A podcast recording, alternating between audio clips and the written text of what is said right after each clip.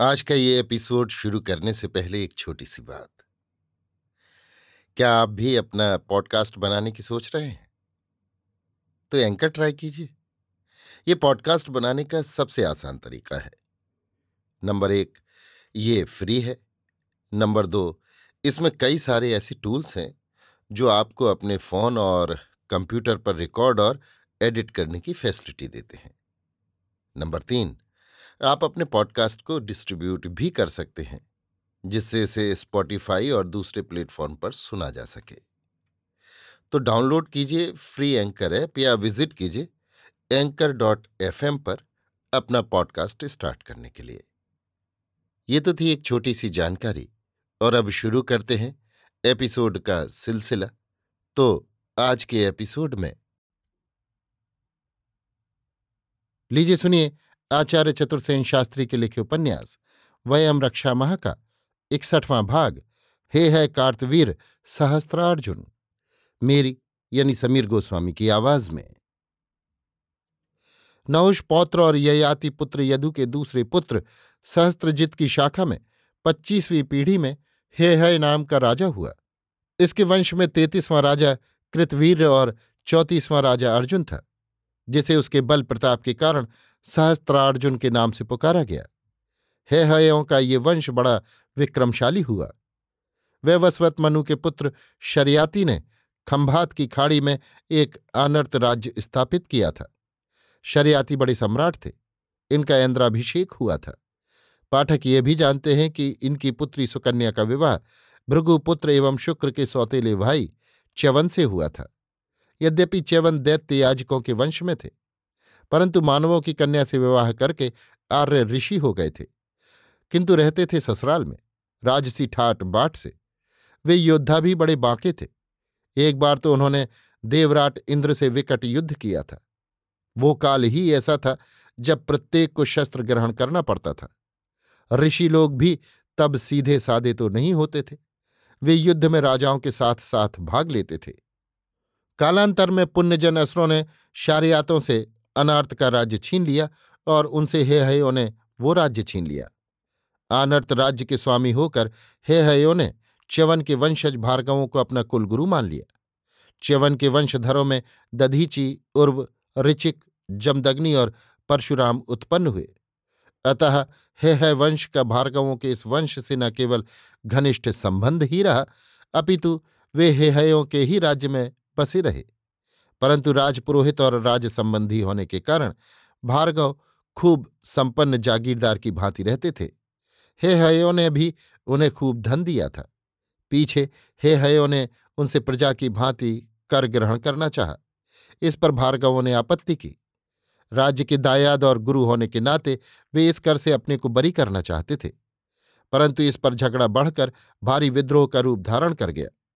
अंत में भार्गवों को महेशमती का राज्य छोड़कर सरस्वती तीर पर बस जाना पड़ा, जहाँ उनका संबंध कानकुब्जपति गाधी से हो गया और वे इससे फिर प्रतिष्ठित और संपन्न हो गए। और वह पुत्र ऋचिक का पुत्र जमदग्नि और गाधी पुत्र विश्वामित्र मामा भांजे सरस्वती तट पर ऋचिक ऋषि के आश्रम में वेद पढ़ने लगे और शीघ्र ही दोनों विख्यात वेद ऋषि हो गए। ये बात पाठक जानते ही हैं। इस समय हे हयों का प्रताप मथुरा से नर्मदा तट तक के प्रदेशों में फैल गया था और उधर काशी से खंभात की खाड़ी तक उनका विस्तार था। अब कोई भी आर्य राजा अकेला हे हयों को पदाक्रांत न कर सकता था। कार्तवीर अर्जुन समूचे मध्य भारत का स्वामी था। उसकी विपुल पोतवाहिनी और अजय हय दल थे। जमदग्नि का विवाह इक्ष्वाकु वंश की राजकुमारी रेणु के साथ हुआ था और रेणु की सगी बहन सहस्त्रार्जुन को ब्याही थी। इस प्रकार जमदग्नि और सहस्त्रार्जुन रिश्ते में साढ़ू थे। परंतु जमदग्नि हेहयों का पिछला वैर नहीं भूले। ऋचिक ने बाल्यकाल ही से उनमें हेहय विरोधी भावना भर दी थी। वे हेहयों को अपना चिरशत्रु समझते थे। ऋचिक अप्रतिहत धनुर्धर थे। विश्वामित्र ने उन्हीं से धनुर्विद्या सीखी थी। प्रागैतिहासिक काल में नर्मदा निस्सीम नदी थी। उसी के उत्तरी तट पर अर्जुन की नई राजधानी माहिष्मती थी। इस नगरी को माहिष्मत ने करकोटक नाग से छीनकर संपन्न बनाया था। बाद में उसने शकों, यवनों कंबोजों पारदों और पल्लवों की सहायता से नर्मदा से मथुरा तक का समूचा प्रदेश जीत लिया था। नगरी के पास नर्मदा का विस्तार समुद्र के समान था। उसमें सदैव ही सुमेरु पाताल, क्षीरसागर, त्रिपुरी और सप्त महासागरों के द्वीप समूहों के यान लंगर डाले पड़े रहते थे। सहस्त्रार्जुन का नौबल अजय था। वो लहरों का स्वामी प्रसिद्ध था। उन दिनों माहिष्मती, समूचे आर्यावर्त, भरतखंड, इलावर्त और दैत्य राज्यों के व्यापारियों से परिपूर्ण रहती थी। पण्यों में आर्य, अनार्य, असुर व्रात नाग आदि सभी जातियों के वणिक क्रय विक्रय करते रहते थे। मथुरा से नर्मदा तट तक समूची पृथ्वी का स्वामी उस समय सहस्त्रार्जुन हे हय था। हे हयों का जैसा राज्य प्रताप था, वैसा ही भृगुओं का धर्म प्रताप था। अनूप देश इन दोनों प्रतापी प्रतिद्वंद्वियों का क्षेत्र था। यहाँ भृगुवंशी अधिक रहते थे। अनूप देश की सीमा पूर्व में चरमणवती, पश्चिम में समुद्र, दक्षिण में नर्मदा और उत्तर में आनर्त तक थी। भृगुवंशी यहाँ के हेहयों से भी पुराने निवासी थे। उनकी बहुत ज़मीन, जायदाद, जागीर और धन संपत्ति यहाँ थी। इसी से जब भृगुओं से सहस्त्रार्जुन का विग्रह हुआ तो वो बहुत उग्र रूप धारण कर गया। सहस्त्रार्जुन गर्वीली प्रकृति का था। वो भृगुओं का दो पीढ़ी पुराना वैर भूला नहीं, जमदग्नि के साथ रिश्ते के सूत्र में बंधकर भी नहीं, परंतु भृगुवंशी अब उसे दूर सरस्वती तट पर रहते थे। ये विग्रह नाम ही को रह गया था कि एक घटना आ घटी।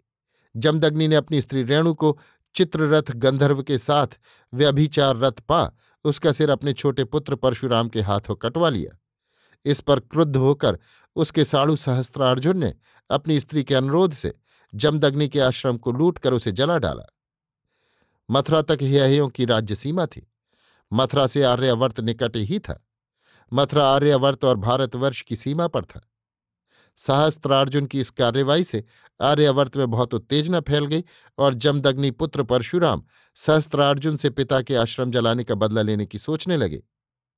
पाठक जानते ही हैं कि किस प्रकार हे हेहयों से जामदग्ने राम ने बदला ले, उनके रक्त से समंतक तीर्थ में पाँच रक्त कुंड भरे थे। अभी आप सुन रहे थे आचार्य चतुर्सेन शास्त्री के लिखे उपन्यास, वयम रक्षामह का इकसठवां भाग हे है कार्तवीर सहस्त्रार्जुन, मेरी यानी समीर गोस्वामी की आवाज़ में।